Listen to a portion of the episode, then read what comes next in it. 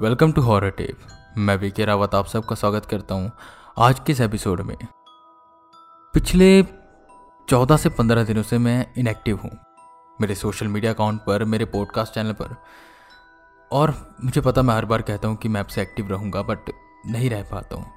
The reason इसकी जब आप फाइनेंशियली वीक होते हैं, जब आप पर फैमिली प्रेशर होता है, जब करियर की टेंशन होती है, और कहीं से भी आपको कोई सोल्यूशन नहीं मिलता माइंड स्टेबल नहीं रह पाता। और मैं उस करंट सिचुएशन में हूँ कि जब एक चीज़ सही होती है तो दूसरी चीज़ ख़राब हो जाती है। जब आप इतने एफर्ट्स डालते हैं ना कि स्टोरी लिखना रिकॉर्डिंग करना एडिटिंग करना, एक प्रॉपर टॉपिक ढूंढना, सब कुछ करना एंड वहीं पर आप देखते हैं कुछ लोग ऐसे होते हैं जो कुछ भी नहीं करते हैं, ना क्रिंच फैलाते हैं एंड हमसे ज़्यादा अर्न करते हैं, उनकी ज़िंदगी हमसे ज़्यादा ईजी है तो कहीं ना कहीं वो चीज़ हिट करती है। क्योंकि फाइनेंशियली मैं इतना वीक हो चुका हूँ कि, जॉब ढूंढ रहा हूँ तो जॉब नहीं मिल रही एंड माइंड स्टेबल है ही नहीं जब तक माइंड स्टेबल नहीं होता ना, आदमी कुछ कर नहीं पाता। आपको याद होगा पहले के टाइम में मैं कोई स्टोरी बनाता था तो बहुत उसमें साउंड इफेक्ट्स यू नो पूरी डरेशन अलग सी होती थी। एंड इस टाइम पर क्या हो रहा कि बस बन जाए।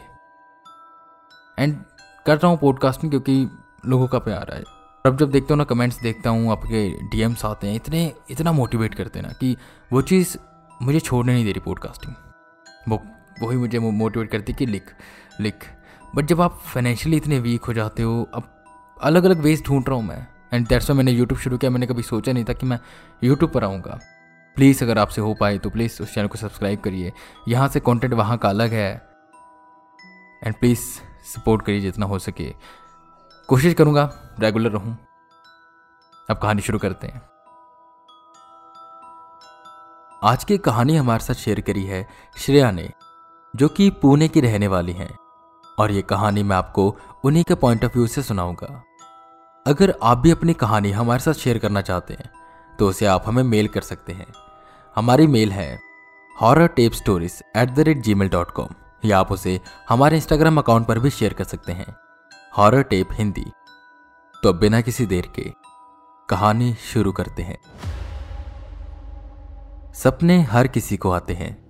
कुछ बहुत ही अच्छे होते हैं तो कुछ ऐसे होते हैं, जिससे रूह काँप जाती है।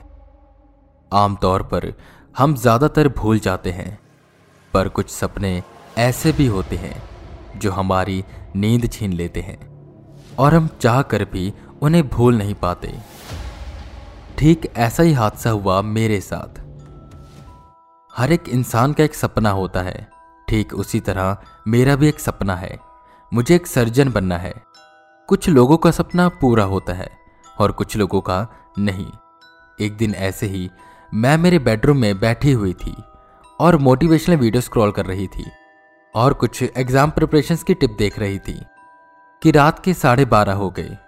फिर मैंने फ़ोन चार्ज पर लगा दिया और बेड पर जाकर सो गई। फिर लगभग रात के दो बजे मुझे एक सपना आया। मैं एक मेडिकल कॉलेज की स्टूडेंट थी। वही मेडिकल कॉलेज जिसमें मुझे एडमिशन लेने की बहुत इच्छा थी। मैं बहुत खुश थी और मैं एग्ज़ाम देने के लिए महाराष्ट्र से हैदराबाद जा रही थी। मेरी फ़्लाइट लैंड हुई। मैंने मेरे पेरेंट्स को फ़ोन किया और उन्हें बताया कि मैं पहुँच गई हूँ। फिर मैं सीधे अपने गर्ल्स हॉस्टल गई, जहाँ मुझे पाँच दिन रहना था एग्ज़ाम देने के लिए। वो हॉस्टल काफ़ी बड़ा था और नया नया बना था। नीचे कुछ लोग बेड टेबल और वैसे कुछ सामान जो हर रूम में रखा होता है, वो शिफ्ट कर रहे थे। मैंने एक वर्कर से पूछा, मेरा रूम कौन सा है? ये लीजिए मेरा आईडी कार्ड और फिर उन्होंने मुझसे माफ़ी मांगते हुए कहा, अब आर सॉरी मैम हॉस्टल में फ़िलहाल अभी शिफ्टिंग चल रही है। आप प्लीज़ तीन दिन तक वेट करिए. मैंने उनसे कहा यह क्या हो गया? अब मैं कहाँ जाऊँगी? उन्होंने मेरी मदद करते हुए कहा, आपको मैं एक नंबर देता हूँ। उनसे आपको एक रूम रेंट पर मिल जाएगा। आप चिंता मत करिए। और बस फिर क्या था? मैं खुश हो गई और खुद से कहने लगी, वाह, अब इससे अच्छी बात और क्या हो सकती है? और मैंने उस नंबर पर जल्दी से फ़ोन मिलाया। और मुझे पता चला कि वो कुछ ही दूर एक कॉलोनी है, जहाँ मुझे एक रूम मिल जाएगा। मैं वहाँ पहुँची और फिर मुझे ऑनर ने की पकड़ाई। वैसे टू बी ऑनेस्ट मुझे वो जगह कुछ खास पसंद नहीं आई। शाम के साढ़े छह बज चुके थे, और वो जगह काफ़ी क्रीपी लग रही थी। कलरलेस दीवारें, गंदे पाइप्स पैसेज के बल्ब्स बहुत ही कम लाइट छोड़ रहे थे। इतने की बस जिनसे पता चल रहा था कि सामने दीवार है या नहीं, या सामने से स्टेज जाती हैं या नहीं। पर मेरे पास कोई और चारा भी नहीं था। मैंने ऑब्ज़र्व किया कि जिस फ्लोर पर मैं रुकी थी उस पर चार कमरे थे, और उन कमरों में से केवल एक ही कमरे में कोई रहता था। उस कमरे की लाइट ऑन थी। वो मंजिल उस बिल्डिंग की दूसरी मंजिल थी, और उस अपार्टमेंट में कुल मिलाकर तीन मंजिलें थीं। मैंने ज़्यादा ना सोचते हुए मेरे रूम का दरवाज़ा खोला। जैसे ही मैंने दरवाज़ा खोला, गर्म हवा बाहर आई। मैंने खुद से कहा, ज़ाहिर सी बात है, रूम बंद था तो धूल और ये हवा कॉमन है।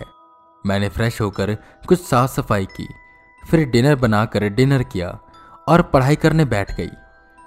मैंने फिर मेरी मम्मी को फ़ोन मिलाया और उन्हें सब बताया कि मेरे साथ क्या क्या हुआ, कैसे मैं हॉस्टल की जगह कहीं और हूँ।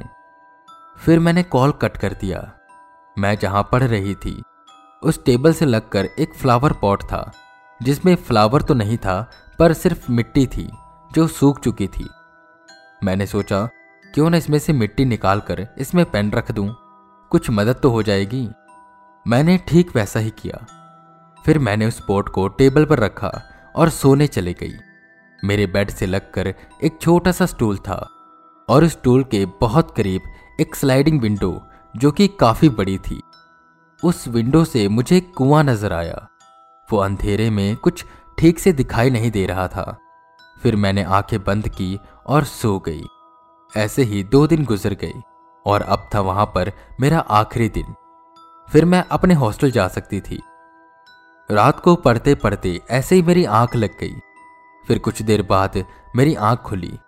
फिर मैंने सारी बुक्स टेबल पर रखी और सोने के लिए जाने लगी कि फिर से मेरी नज़र उस कुएँ के पास गई।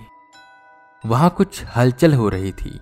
ऐसा लग रहा था कि मुझे कोई देख रहा है। पर वहाँ अंधेरा बहुत था तो मैं साफ़ साफ़ देख नहीं पा रही थी।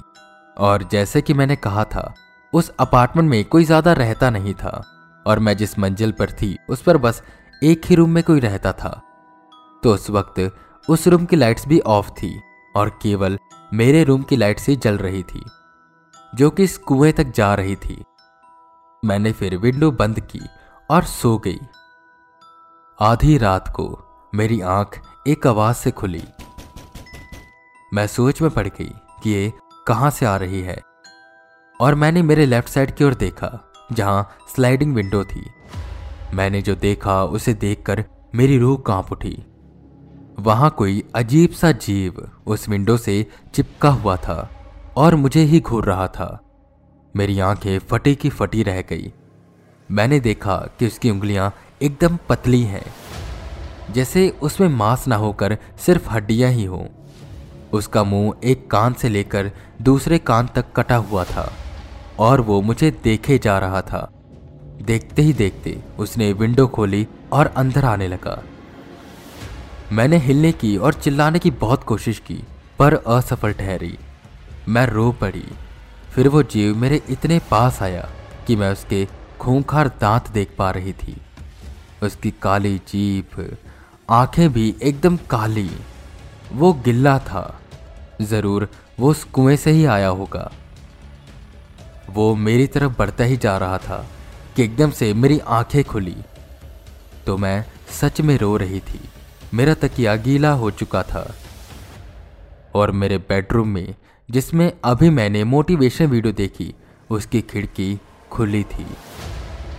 और आप यकीन नहीं करोगे, मेरे बेडरूम का फर्श गीला था। आपको क्या लगता है, ये कोई सपना था या हकीकत? या एक नाइटमेयर थैंक यू श्रेया। ये कहानी हमारे साथ शेयर करने के लिए। आई होप आप सबको ये एपिसोड पसंद आया होगा। अगर पसंद आया है तो इसे शेयर करें। हॉरर टेप को फॉलो करें। रेटिंग्स दें। मैं वी के रावत, फिर मिलूँगा आपको एक नए एपिसोड के साथ। तब तक के लिए बने रहें हमारे साथ और सुनते रहें। Horror tape